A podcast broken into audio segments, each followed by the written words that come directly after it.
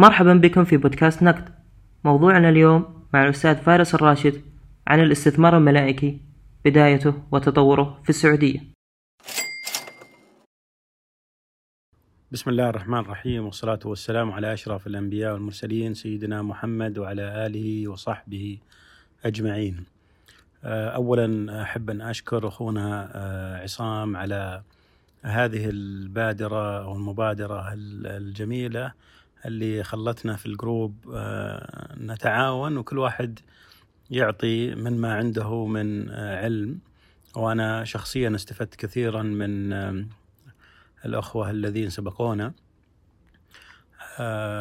أخوكم فارس الراشد رئيس ومؤسس مجموعة عقال.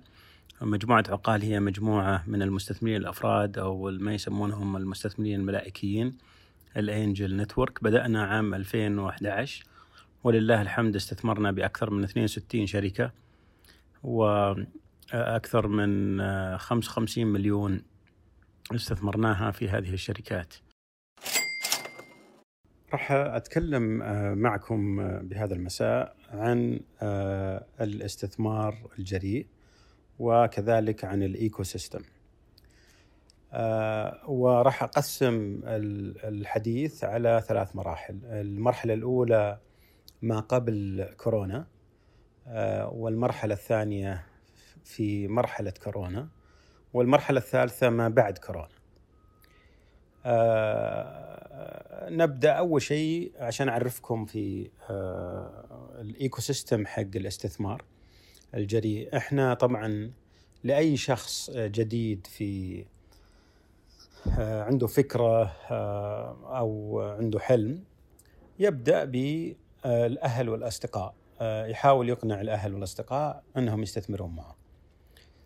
إذا حصل على هذا الاستثمار ينتقل بعدها إذا نجح ينتقل بعدها إلى المسرعات أو ما يسمونهم الحاضنات. وهذه غالبا يكون فيها ثلاث أشهر تقريبا تدريب وتعليم ويتأكدون من ال prototype حق ال business حقه.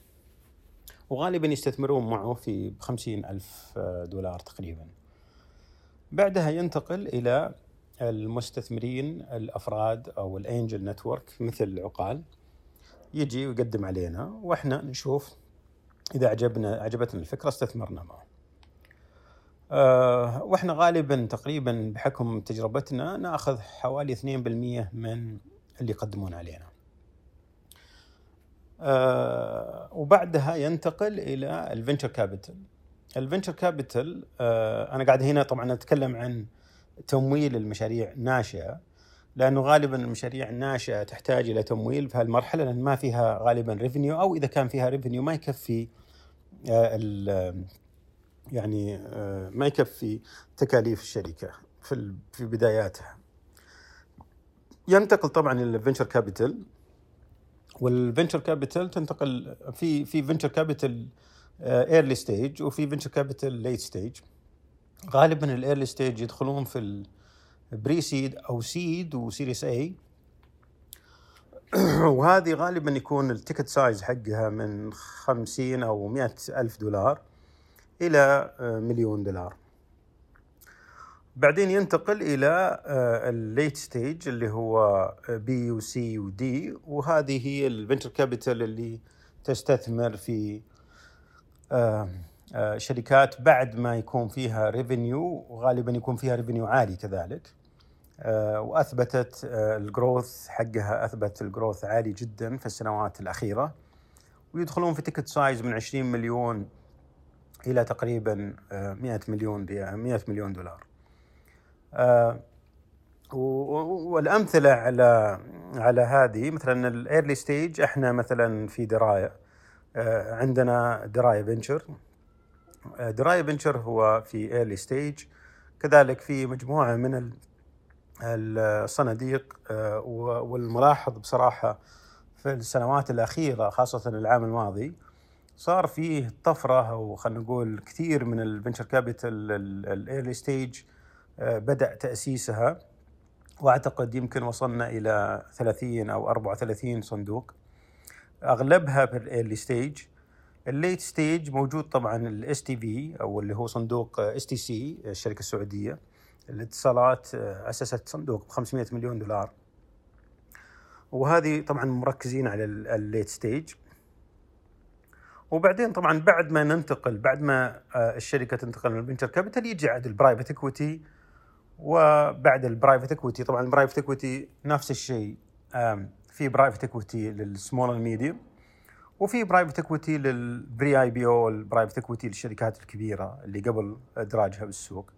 غالبا تدخل في الشركات قبل إدراجها بالسوق. بعدين عاد تنتقل الشركة بعد ذلك إلى الأسواق المال مثل السوق الموازي أو السوق ال ال الأساسي ال main market فأنا يعني أعطيتكم الآن حياة الشركة من أول ما تبدأ حتى تنتقل إلى السوق المالي. ولكن هذه المرحلة غالبا تأخذ حوالي عشر سنوات. في في تجربتي تجربتي طبعا في السنوات الأخيرة طبعا أنا أتكلم ما قبل كورونا كان بصراحة الاهتمام بهذا الأسيتس أو الأسيت كلاس اللي هو رأس المال الجريء قليل جدا وحتى يعني الناس ما هم مقتنعين فيه لأنه ما هم قاعدين يشوفون شيء يعني يستاهل إنه يحط فيه المبالغ لأنه ما في قصص نجاح للأسف عندنا في ال في يمكن حتى في ال Middle East. ولكن لاحظت بعد آه شراء أوبر لكريم ب 3 مليار أو أكثر من 3 مليار دولار صارت الناس آه فعلا تهتم وتسأل وش هذا الشركات؟ إيش التطبيقات؟ وفعلا لاحظنا الاهتمام ما هو فقط من المستثمرين بالعكس صار الاهتمام أكثر من القطاع الحكومي. ولاحظنا منشآت ركزت على مثلا أسسوا شركة اسمها الشركة السعودية لرأس المال الجريء ورأس مالها مليارين و800 مليون ريال. وهي أحد المستثمرين معنا في في الصندوق في صندوق دراية فينشر واستثمرت في مجموعة من صناديق ال ال venture capital وأعتقد استثمروا يمكن بأكثر من عشر صناديق يمكن. آه وكذلك صار فيه اهتمام من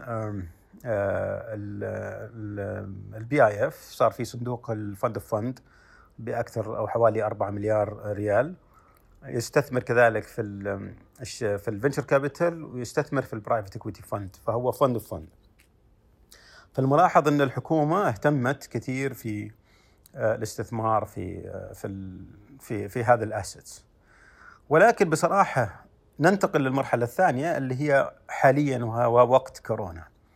لما جت كورونا صار التطبيقات تستخدم استخدام كثير والملاحظ مثلا التعليم عن بعد مثل نون أكاديمي صار عندهم طفرة كبيرة ما شاء الله بسبب أن الناس صارت مضطرة أنها بعد إقفال المدارس مضطرة أن تستخدم التعليم عن بعد.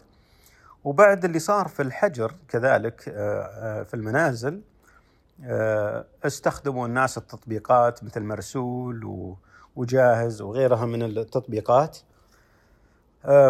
والآن لاحظنا أن الناس فعلا تستخدم التطبيقات الإلكترونية حاليا في كثير من الناس ما كان يعرف زوم مثلا. اليوم الناس تستخدم زوم بكثرة الناس بدأت تستخدم التقنية فالناس اللي كانوا ما هم مقتنعين بهذه التطبيقات وهذه التقنيات اليوم هم مضطرين إنهم يستخدمونها بعد ما استخدموها عرفوا أهميتها وأعتقد بعد ما ننتقل إلى ما بعد كورونا وهذا اللي أنا بتكلم فيها أخيرا أتوقع إنه ما بعد كورونا راح يصير في اهتمام كبير بالاستثمار في رأس المال الجريء والاستثمار في ال application والتطبيقات هذه اللي تخدم جزء كبير من الناس وال market size حقها كبير.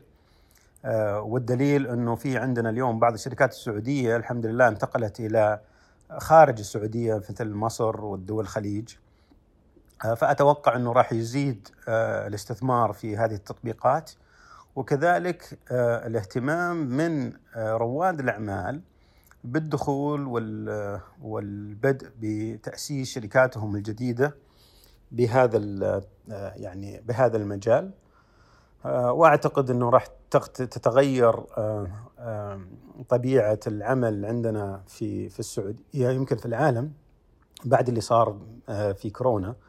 راح تستخدم الناس التقنية أكثر لأنها تعودت عليها تعودت عليها في الأيام آه، كورونا في مثلا كانت ثلاث أسابيع أو أربع أسابيع والله إن شاء الله يقللها علينا وتنتهي.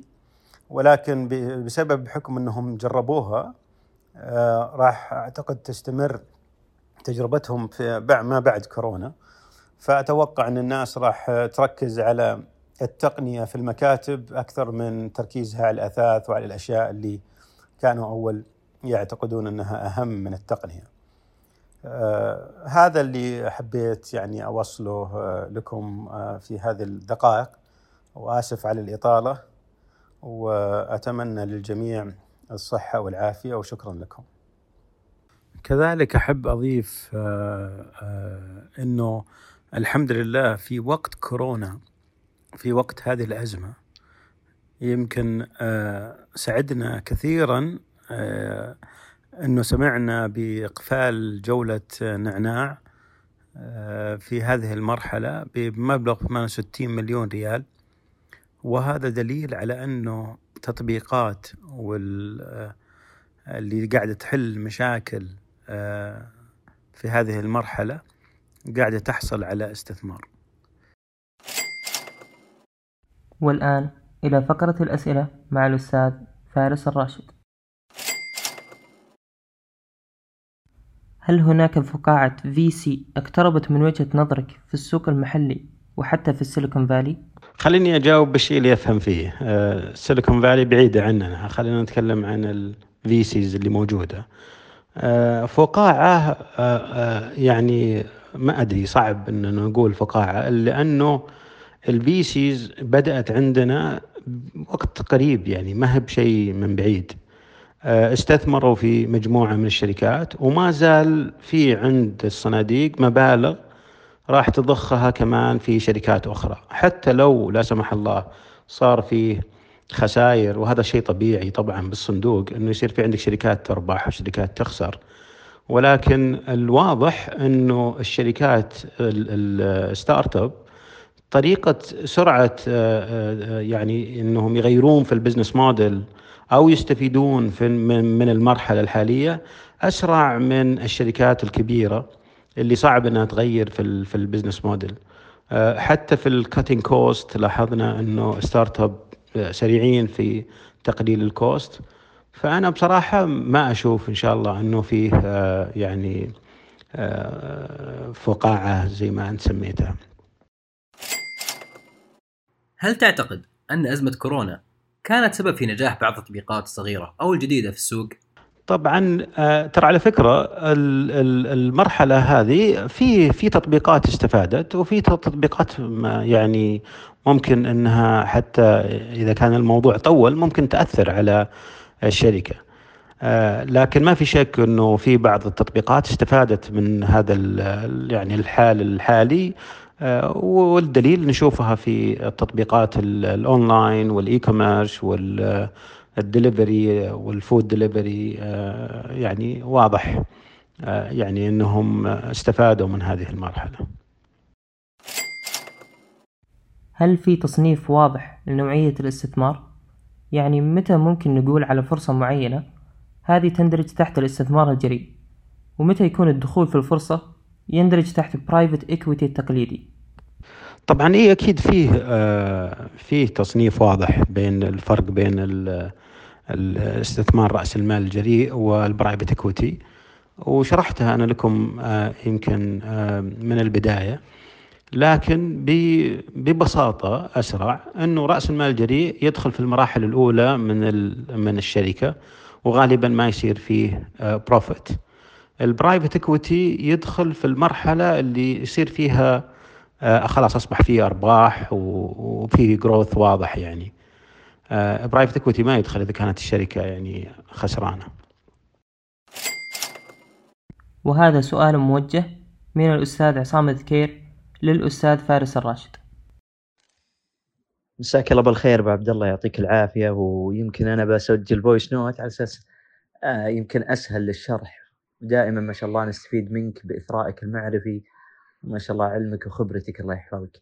حبيبنا ممكن تلاحظ إنه آه يعني stage حقت ال investments يعني سواء من ال pre-seed إلى ال seed إلى ال series A آه ويمكن البي اي اف آه يركزون على ال later stage لكن هل تعتقد إنه في gap بين stages هذه بحي... لأنه لاحظنا كثير إنه يكون في آه بعد ال seed stage ال series A و B عادة يكونون follow-on investors نفسهم. فهل يوجد فعلا هل يوجد فعلا آه آه يعني gap موجود في هذا السوق؟ يعطيك العافية. هلا والله أخوي عصام. آه شكرا على السؤال. سؤال جميل بصراحة. وأنا أعتقد إنه فعلا في عندنا آه يعني حاليا في gap كبير. آه أغلب الصناديق الموجودة آه عندنا حاليا في اللي في ال early stage في ال seed pre-series A series A B لكن لما تروح للل late stage ال C وال D ما عندنا يعني عدد كافي حتى الآن.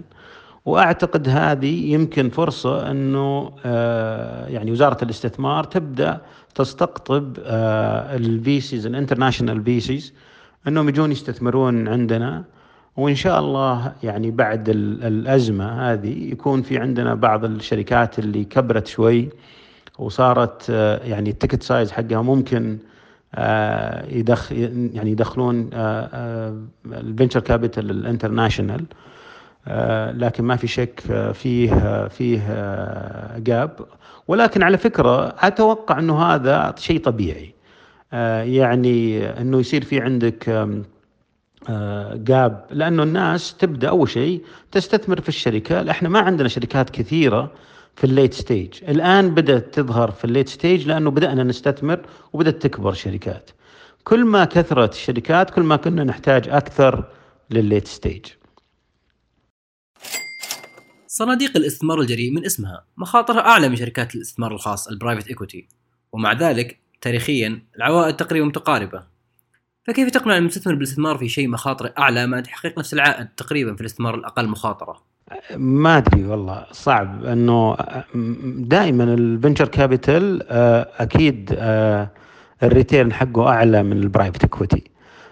ولكن مو بكل المدراء وال fund manager يعطونك نفس ال return في بعض ال fund manager في ال VC يعني ممكن يجيب لك 1 X وحتى أقل من ال private equity ولكن في بعض ال venture capital يجيب لك 3 X و more يعني إلى 10 X فبس تأكد إنك تختار ال fund manager الممتاز وأبشر بسعادتك إن شاء الله. الحين نبي نسأل سؤالين. الأول وش سبب من الاستثمار الملائكي دائما يجي في بال الشخص التطبيقات والتقنية؟ هل هو مرتبط بالمرحلة والقيمة أكثر أو نوع النشاط أكثر؟ السؤال الثاني وين تشوف المشكلة الرئيسية فيما يخص الوصول للتقييم العادل لصاحب الفكرة كنسبة؟ آه يعني صراحة سؤال جميل.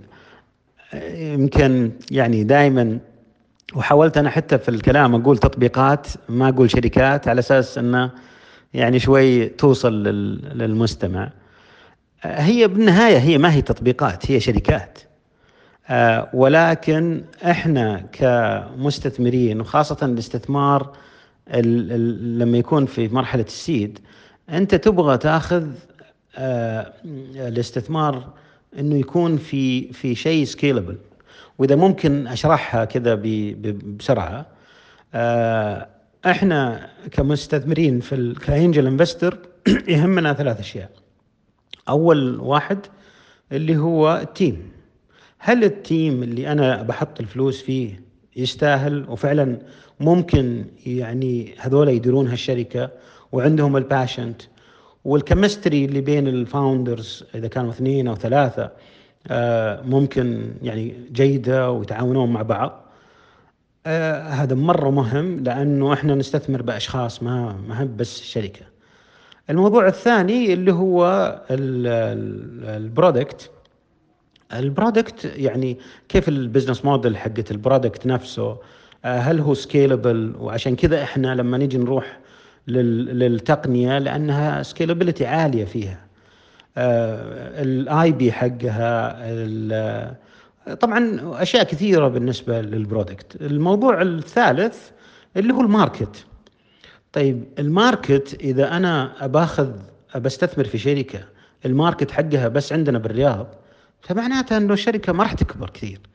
ولكن إذا ال market مثلا في القطاع آه، كبير وممكن يصير في المملكة والخليج ولا بال Middle East ولا ممكن يكون global حتى.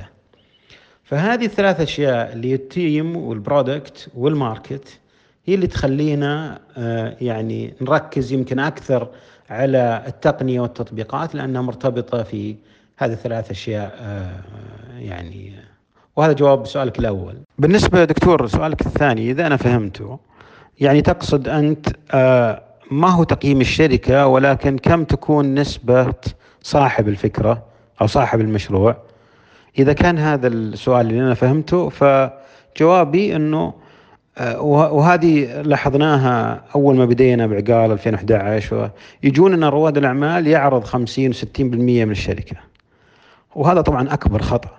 هو المفروض بداية الشركة ما يعرض أكثر من 15% من الشركة.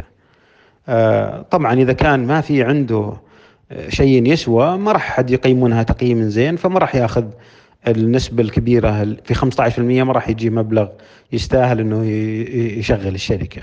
فيبغى له هو فعلا يشغلها أكثر ممكن يجيب فلوس زي ما قلنا بالبداية من ال family and friends وبعدين يأخذ شوي من من بعض ال angel investor لما يكبر الشركة وبعدين تسوى إنه يسوي ال round 2 round 3 إذا أنا فهمت سؤالك وشكرا دكتور. ال VCs يتنافسون بأصول كبيرة على فرص قليلة جدا وبالتالي هذا التنافس قد يؤدي إلى نفخ في تقييم الفرص لإغراء المؤسسين في قبول عرضهم. بدل قبول عرض المنافس وبالتالي تكون لدينا تقييمات مضخمة لفرص لا تستحقها مما يؤدي إلى فقاعة تنفجر لاحقا. ما رأيك؟ آه, آه، كلامك سليم أكيد. آه وإذا كان يقصد آه أبو وإذا كان يقصد الأخ بندر هذا نعم صحيح. اللي صار ما في شك إنه لأنه كثروا الصناديق آه، زاد زاد ال evaluation. إحنا لاحظنا إنه العام الماضي آه، يعني صار فيه آه، يعني زيادة بال evaluation في بعض طبعا الشركات.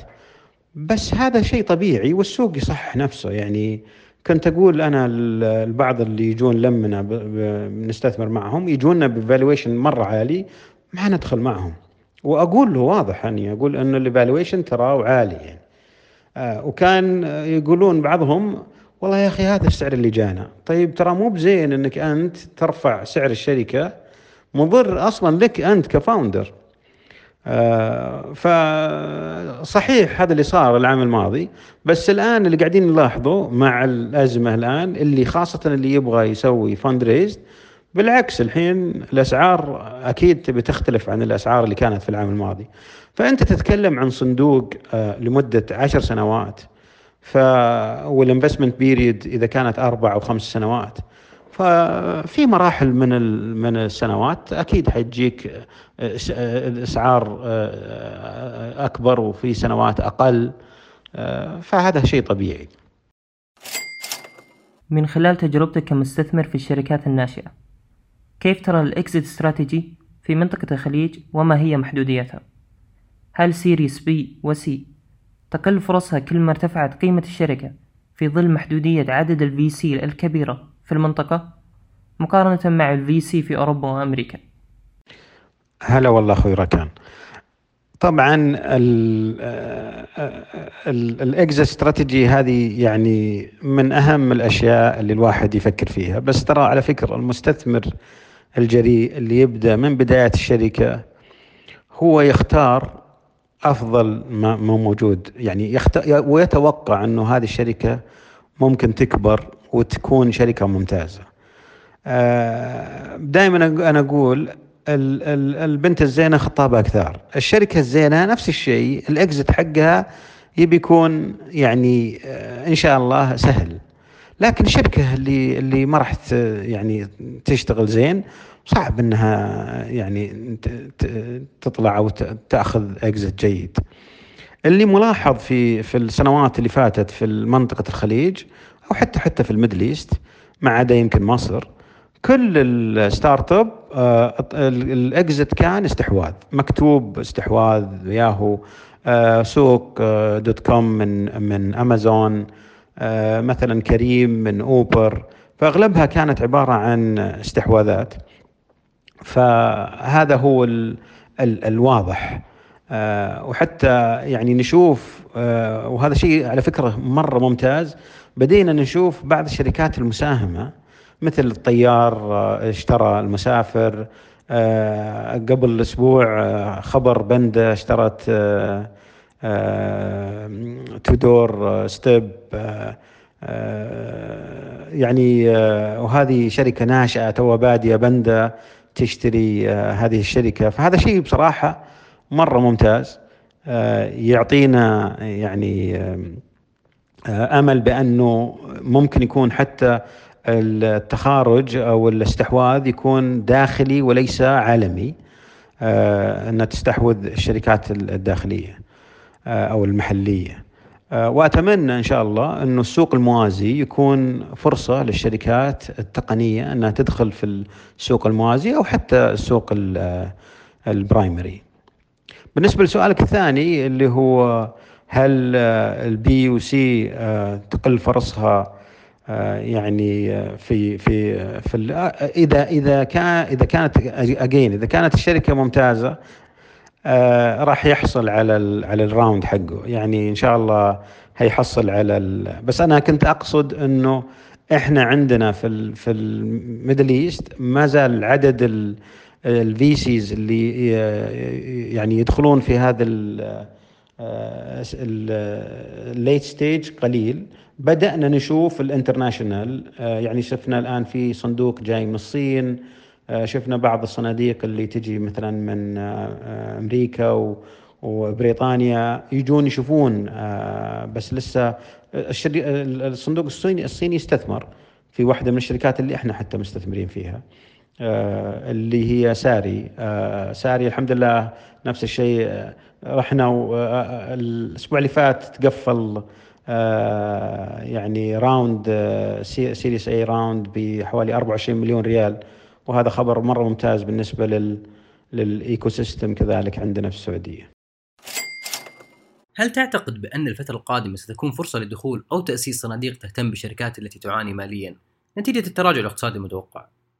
وهل هناك صناديق من هذا النوع في الوقت الحالي؟ والله حسب ما أعرف ما في ما أعتقد إنه في صناديق venture financing لكن أتوقع انه ليش لا؟ هي فرصة آه، وممكن تكون حتى في المرحلة الحالية الحرجة الآن إنه يعني تتدخل الصناديق الحكومية آه، مثل ال PIF و SVC إنهم يعملون شيء زي هذا آه، بحيث إنهم يعطون آه، loan للشركات اللي صعب إنها تحصل fundraising في في في هالمرحلة. خاصة الشركات اللي بدأت وحصلت على على جوله مثلا سابقة والآن تبغى جولة ثانية ولكن تحتاج لها bridge round يمكن صعب تحصل عليها ولكن مع ال venture financing ممكن تكون هذه الصناديق آه، الحالية الحكومية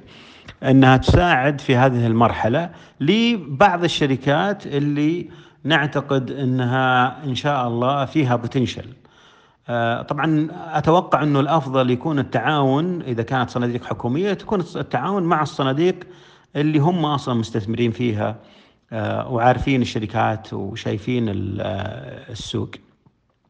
لكن سؤال جميل وأتمنى إن شاء الله نشوف آه، يعني في ال في ال ecosystem صناديق مثل هذه.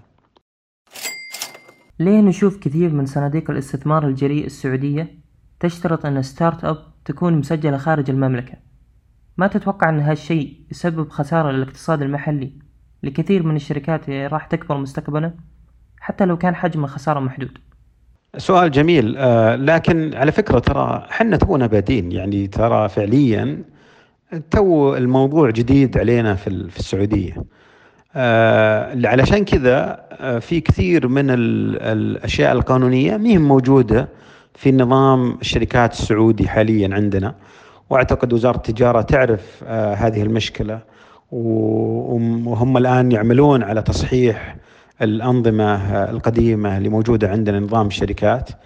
آه، وللأسف فعلا إحنا ما نستثمر في أي شركة إلا إذا كانت آه، يعني في أحد ال offshore في الكيمن في ال BVI في ADGM الآن آه، في أبو ظبي. والهدف منها أننا نحفظ حقوقنا وحقوق ال founder. وخاصة بعض الأشياء اللي فيها stock يعني stock option ESOP اللي هي الأسهم اللي اللي تعطيها للموظفين ولكن تعطيهم اياها على على مراحل آه ويعني وأشياء كثيرة بصراحة ما ما أبغى آه، يعني أطول كثير بالشرح لكنها هذا هو الهدف من إننا نسجلها خارج المملكة. كيف ممكن للفرد العادي يدخل في استثمار رأس المال الجريء؟ وإيش هي النسبة اللي مفترض أحطها في مثل هذا النوع من الاستثمارات مقارنة بكامل استثماراتي وهل يوجد حد أدنى للاستثمار مع هذه الصناديق طبعا الشخص العادي يفضل أنه ما عنده خبرة في الاستثمار أنه يستثمر عن طريق الصناديق اللي اليوم موجودة وتدار من شركات مرخصة من هيئة سوق المال. آه كم من نسبة والله أتوقع المفروض يعني أنه ما يزيد عن مثلا 5% من الولث آه، لأنه آه، هذا يعتبر أصل جدا آه، يعني خطر نسبة كبيرة ممكن أنه ما يرجع لك المبلغ. فالأكبر الأفضل أنه يعني ما يزيد يعني عن 5% من الولث بالنسبة هل فيه حد؟ نعم. مثلا في الصناديق عندنا مثلا في صندوق دراية ال minimum 1 مليون للشخص العادي آه، ولل sophisticated 200000 آه، طبعا هذا اللي يسمونه ال commitment آه، على على الصندوق. يعني مو بالمبلغ تدفعه مرة واحدة تدفعه على مدى أربع سنوات. ليه ما يصير في في سي أو سميه ما شئت؟ يستثمر في المنشآت الصغيرة ومشاريع رواد الأعمال اللي تصب في الجانب الصناعي. وفي نفس الوقت يكون في ترتيب مع الجهات الحكومية بحيث يتم استخدام هذا المنتج في المشاريع الحكومية وبالتالي يتم توطين صناعة وزيادة المحتوى المحلي تدريجيا. آه، شكرا لكم على فعلا سؤال مرة جميل. آه، وإحنا الآن لأننا تونا بادين في القطاع أغلب ال VCs اللي اليوم موجودة هي مركزة على آه هذا يعني القطاع اللي هو التقني اللي فيه scalability لكن ما في عندنا مثلا آه آه صناديق متخصصة في ال biotech ولا آه، متخصصة في مثلا في صناعة الأدوية ولا مثلا متخصصة في آه، الصناعات آه، الأخرى. يمكن فرصة أنه يعني صندوق التنمية الصناعي آه، يعني يدخل في هذا المجال ويشجع الصناديق اللي اللي ممكن آه، تساعد في تأسيس هذه تأسيس هذه الشركات. اللي أنا فهمته أعتقد صندوق آه، سوى مع منشآت أو بادر حاضنة للمشاريع الصناعيه. إن شاء الله إنه يعني يصير فيه نشوف صناديق متخصصة في هذه الصناعة. لكن آه، كلامك صحيح آه، ما في صناديق الآن مخصصة لهالمواضيع السؤال الأول هل يعتبر التمويل الجماعي جزء من استثمار رأس المال الجريء؟ وكيف تشوف تطبيقاته؟ السؤال الثاني إذا شركة ناشئة عندها القدرة على التوجه والإدراج في نمو هل تعتقد هذا الخيار هو الأفضل أم البحث عن مستثمرين قبل الطرح؟ هلا أخوي ثامر. طبعا آه، التمويل الجماعي آه، ما أعتقد إنه من الاستثمار الجريء آه، لأنه يعني أو الاستثمار الجريء وخاصة في في البدايات أنت تبغى يكون المستثمر يضيف لك في الشركة. فإذا تقصد بالتمويل الجماعي إني أنا أروح زي اللي صاير الآن مع الشركات اللي عن طريق السي إم اي أنه أحصل على تمويل من مثلا 10000 ولا 5000 شخص وأخذ الفلوس وأحطها بالشركة. هذه ما هي ما هي استثمار جريء لأنه طبعا هم اللي حطوا الفلوس.